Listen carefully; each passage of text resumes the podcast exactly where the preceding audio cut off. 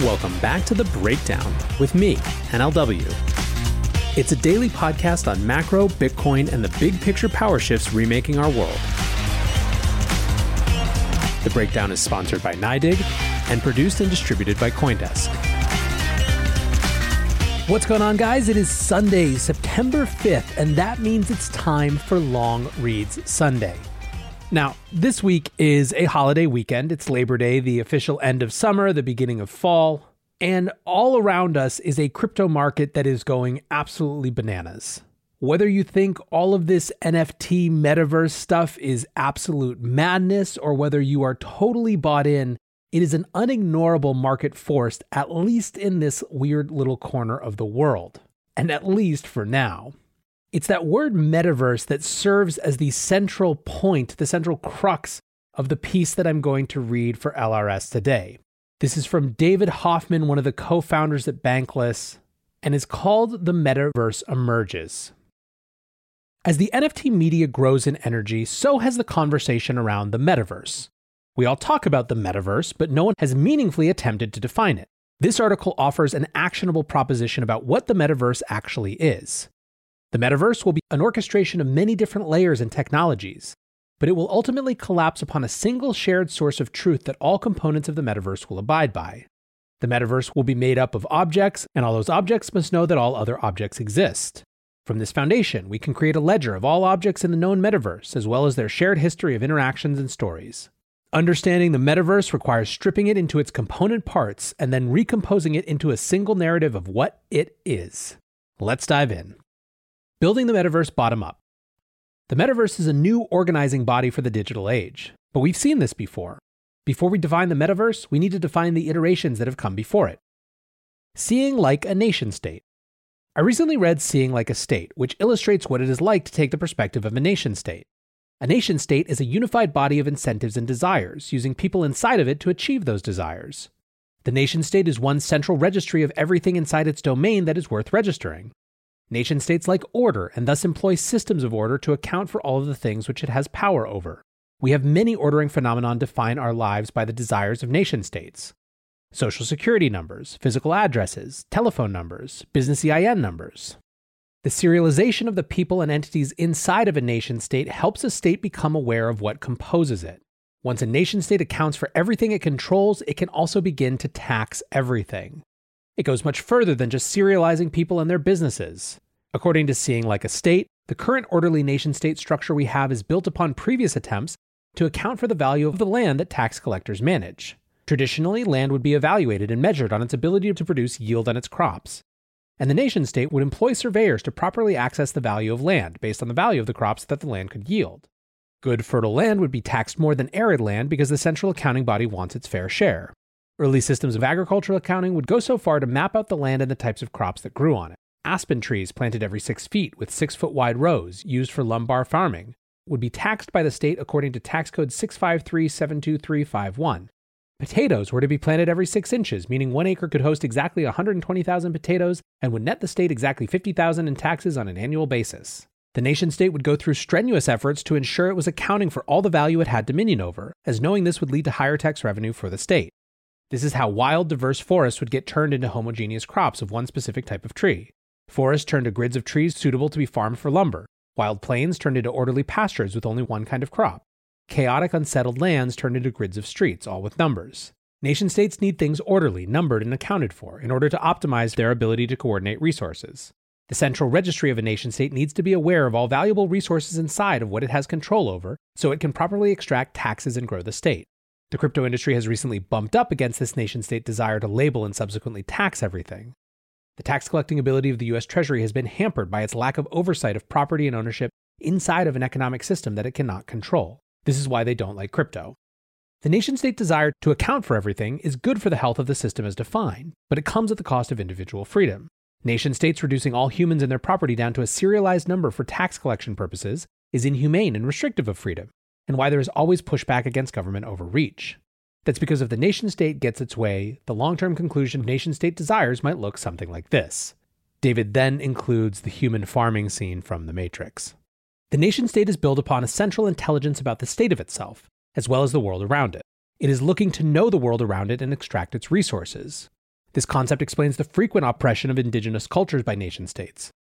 Nomads are difficult to tax because you can't find them at one specific location. The resources they produce and consume are nebulous and difficult to trace because they are produced in a disorderly fashion. Nation-states don't know how to measure the value of goods that are produced or consumed in the wild, aka the unaccounted for. Indigenous cultures inherently do not mix well with nation-states. Indigenous people operate closer in harmony with nature, whereas nation-states want to consume nature's disordered chaos and output-ordered civilization. We have seen nation-states confine and restrict indigenous cultures into smaller and smaller areas of land, as the desires of the nation-state begin to capture and order the world around non-nation-state cultures. This has become a significant blemish upon the current structure of the world, and one that has great sources of stress and inequality across global society. If larger and more just human organizational structures are ever going to emerge, they must be rid of cultural bias over the legitimacy of identities or objects under their domain. Seeing like a protocol. Cryptoeconomic systems are capable of managing significant amounts of responsibility previously held by nation-states, while preserving the rights of the individual to maximally express their desires upon the world around them. Ethereum is a neo-nation, a nation in the clouds with bottom-up opt-in participation rather than imposed top-down coercion. While the mechanisms for participation are different, we see similar functions of nation-states that are also facilitated by Ethereum. Ethereum also likes things ordered and serialized. In fact, if you want anything to exist on Ethereum, you must comply with the laws of the E V M. Want to establish a settlement on Ethereum? You'll need an Ethereum address. Want an identity on Ethereum? You'll need an E N S name. Want to deploy a token? You'll need a contact address for the token. Want to buy an N F T? Your specific Ethereum address will need to interact with a specific contract address so Ethereum can know what part of the ledger to update. Ethereum is a protocol for serializing objects into the metaverse. You initialize the state of an N F T by deploying smart contract information to Ethereum.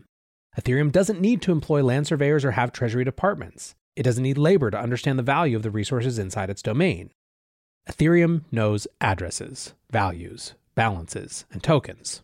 Ethereum knows address location, Ethereum amount, number of tokens owned, and the value of the tokens owned. Since Ethereum is an internet protocol, it won't ever come knocking in order to collect taxes. One of the significant improvements of Ethereum as an organizational system is the cost efficiencies in maintaining liveness about the ledger. By removing its own material desires of maximal tax extraction, Ethereum collects only the minimal amount of tax revenue, for example transaction fees, needed to maintain the system. Taxes are paid by those who actually incur public costs to the members of the Ethereum neo-nation, those who secure and make state updates to the global ledger. Object permanence in the metaverse. Whatever the metaverse is, it will require object permanence. The items found in the metaverse must behave like the items in the real verse. Objects in the metaverse must collide with other objects in the metaverse. If they don't, are they even objects at all? Metaversal objects must be aware of each other's existence. In the digital world, this can only be achieved if all objects are known to a single source of truth of all the known items in the metaverse. While nation-states assign numbers to objects it discovers inside its domain, individuals assign numbers to the objects that they create on Ethereum. The process of tokenization manifests the object into the metaverse and makes that object known to all the other objects in the same plane of existence. A universe is born. This is Ethereum's role as a neo-nation. Register all the objects and make them interact. In DeFi, we call this money Legos, but in N F Ts, we call this the metaverse. Writing was invented when humans needed to make records of object ownership in the real world, and this invention began the process of recorded history. The metaverse will arrive via a similar process. First, we will document the items that exist inside it upon a universal ledger, and then we will build a digital civilization around that single source of truth, which we call the metaverse. A universal ledger is the underlying skeleton of a metaverse. Identities are objects. Like all organizational systems that came before it, religion, nation-states, et cetera, Ethereum is composed of people. But so far, Ethereum has had difficulty in actually knowing who the individuals who compose it actually are. Our human souls and human identity are not something that can be serialized or added to the blockchain. That is something exclusively in the meat space layer of the world and always will be. Nation-states don't care about the human spirit. They give you an eight-digit social security number and move on. Your identity is bestowed upon you by nation-states. It also expires every six years. If you don't go to your nearest licensing department, there will be consequences. In the metaverse, you choose your own identity. Ethereum addresses are free for everyone and aren't individually capable of linking an address to a person. I've personally used over fifty Ethereum addresses over the course of my time in Ethereum, and many of those are shared with other humans. While my personal activity is largely confined to just a handful of addresses, all of the fungible E R C twenty tokens that pass through these addresses do nothing to actually link a specific identity to that address. Currency and other fungible assets are designed to remove associations between owner and unit. Currency is supposed to be a faceless, apolitical public utility. that holds no bias and accepts no information about the entities that use it. E R C twenty tokens come and go fluidly out of wallets. Since they're fungible, once they commingle with other tokens, they lose any sort of traceability. My Ethereum address holds a balance of E T H, U N I, Aave, Maker, or any other E R C twenty token, just like thousands of other Ethereum addresses. Non-differentiated, non-unique. Indeed, I could sell all tokens from one wallet and rebuy them from another wallet without any link between the two wallets. As privacy tools like Aztec come online, I could even send E R C twenty tokens from address A to address B without associating the two addresses, making the addresses useless for establishing identity. The inherent neutrality of E R C twenty tokens is a fantastic property that is required to produce a fair and open global financial system, but falls short of establishing what would be required to host a digital nation in the cloud. This is where the power of non-fungible tokens comes in. My Ethereum address holds CryptoPunk one one one eight, of which there is only one. I cannot privately send CryptoPunk one one one eight to another wallet. Since there is only one CryptoPunk one one one eight, the N F T functions as an on-chain object establishing a chain of identity across all Ethereum addresses it touches. Rather than the address itself, it's the objects that the address holds that Ethereum is concerned with. E R C twenties do nothing for associating an identity to an Ethereum address, but E R C seven twenty-ones do everything for it. As a real metaphysical being, people can traverse the metasphere and interact with the objects they come across in their travels. N F Ts are specific, and thus ownership over an N F T illustrates specific taste. Here's my N F T wallet on OpenSea. There are many wallets, but this one is mine. No other wallet hosts this specific collection of human-generated objects. N F Ts begin to form a shadow of identity behind the private keys that control them. The N F T P F P avatar movement. It becomes trivially easy to understand the human behind an address when people add N F Ts to their social media profile pictures. E N S names do the same trick. In fact, E N S is actually making great strides with adding an identity layer to the E N S name itself, above and beyond just a human-readable name appended to an Ethereum address. I expect E N S to play a significant role in aligning identity with Ethereum. E N S addresses are N F Ts too, and they contribute their own unique layer of identity to Ethereum.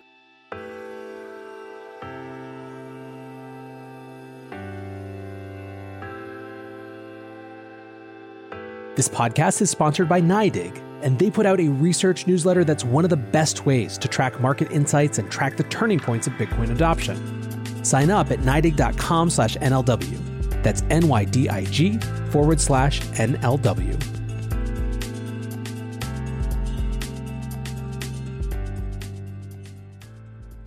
Serializing humans on Ethereum.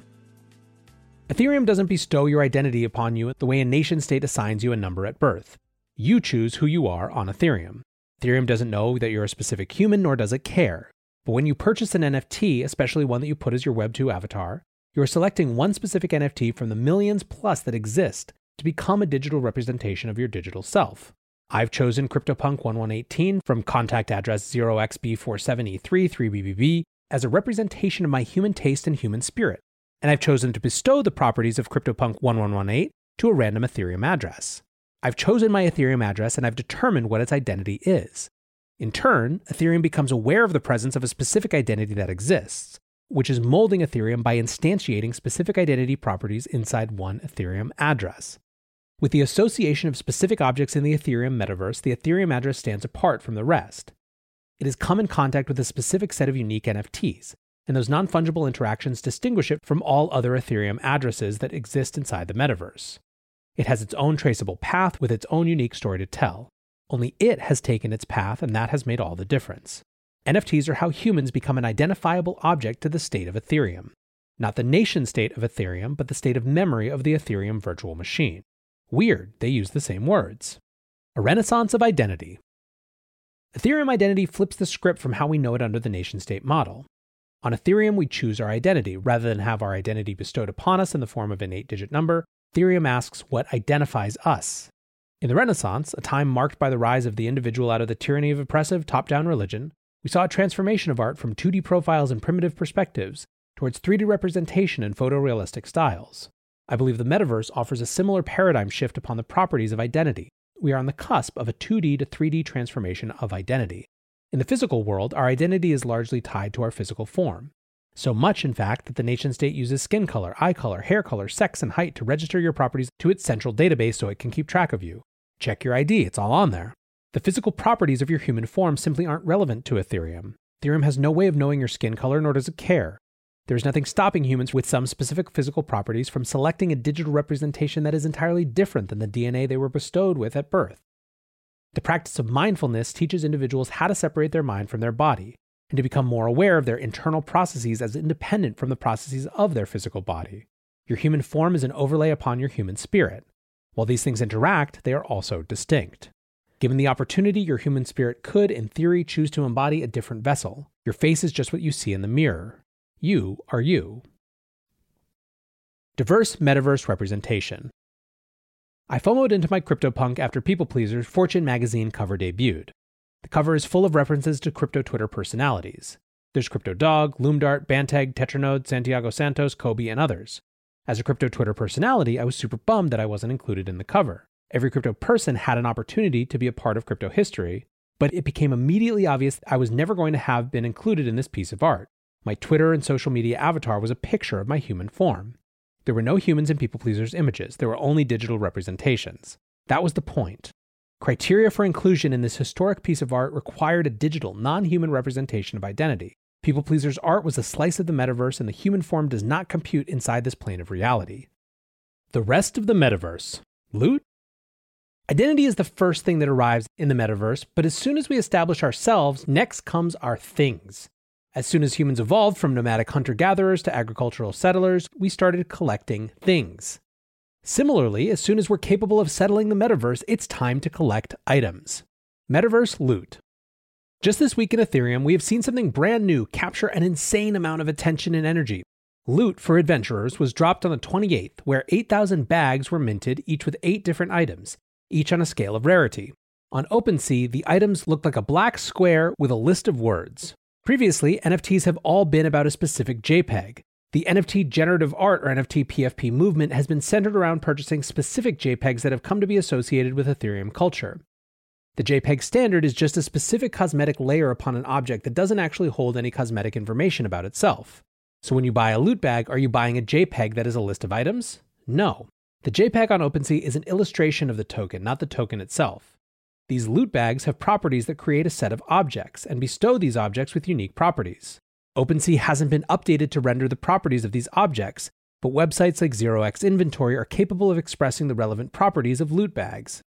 The zero x Inventory app website is rendering a higher resolution version of the metaverse as it relates to the loot tokens.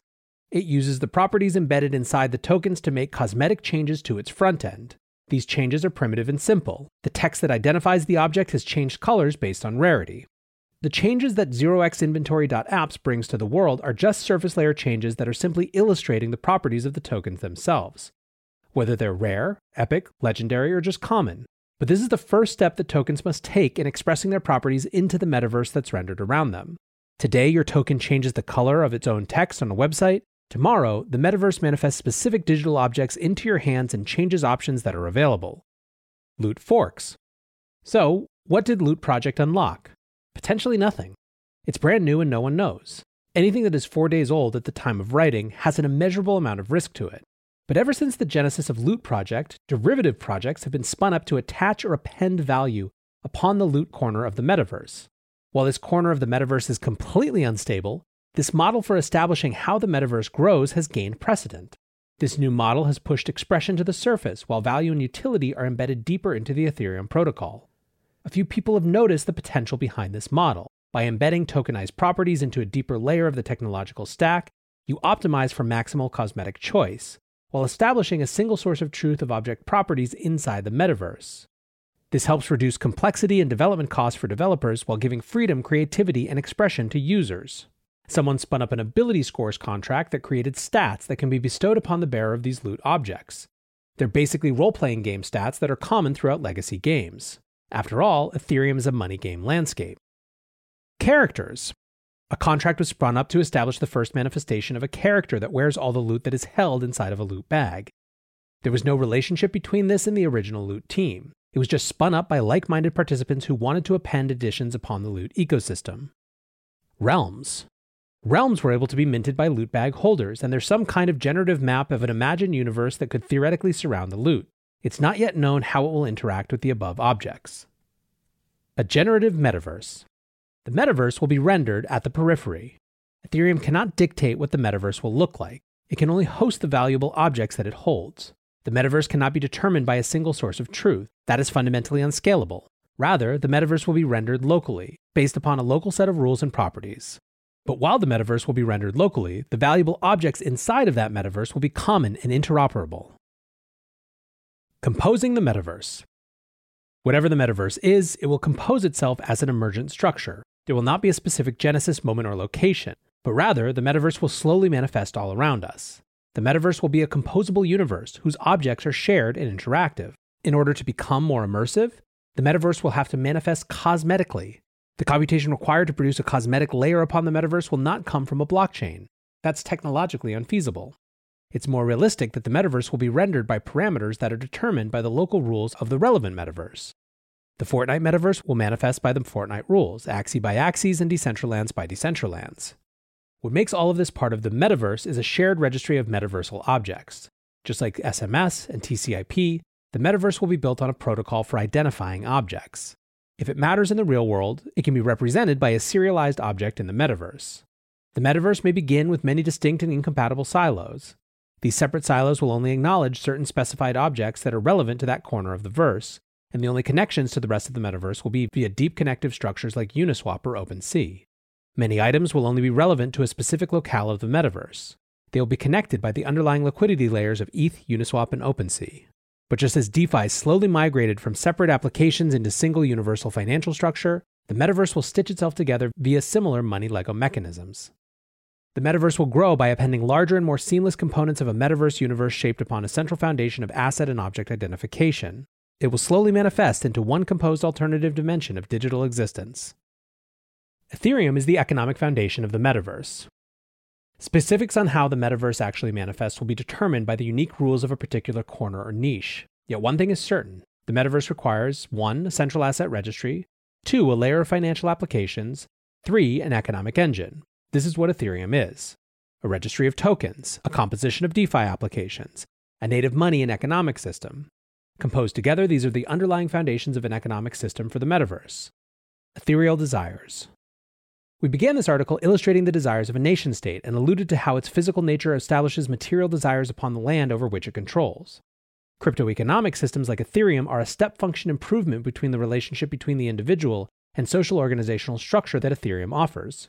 Rather than devolve humanity into a yield farm it harvests, Ethereum is a public goods system that optimizes for minimum value extraction. Rather than telling it how it is, the people of Ethereum tell Ethereum what it is. Rather than optimizing for rent-seeking, Ethereum charges based on the size of the object in data terms and the complexity of its interactions with objects around it. State-level taxes. All economic systems we have seen in history have had some sort of tax collection system. All systems need to maintain self-protection, and the stronger the economy can finance its own protection, the better the civilization does. E I P fifteen fifty-nine collects taxes proportional to one's use of Ethereum. The more data you put on chain, the more you pay. Rather than taxing wealth or income, Ethereum taxes you based on your consumption of a public good. Block space.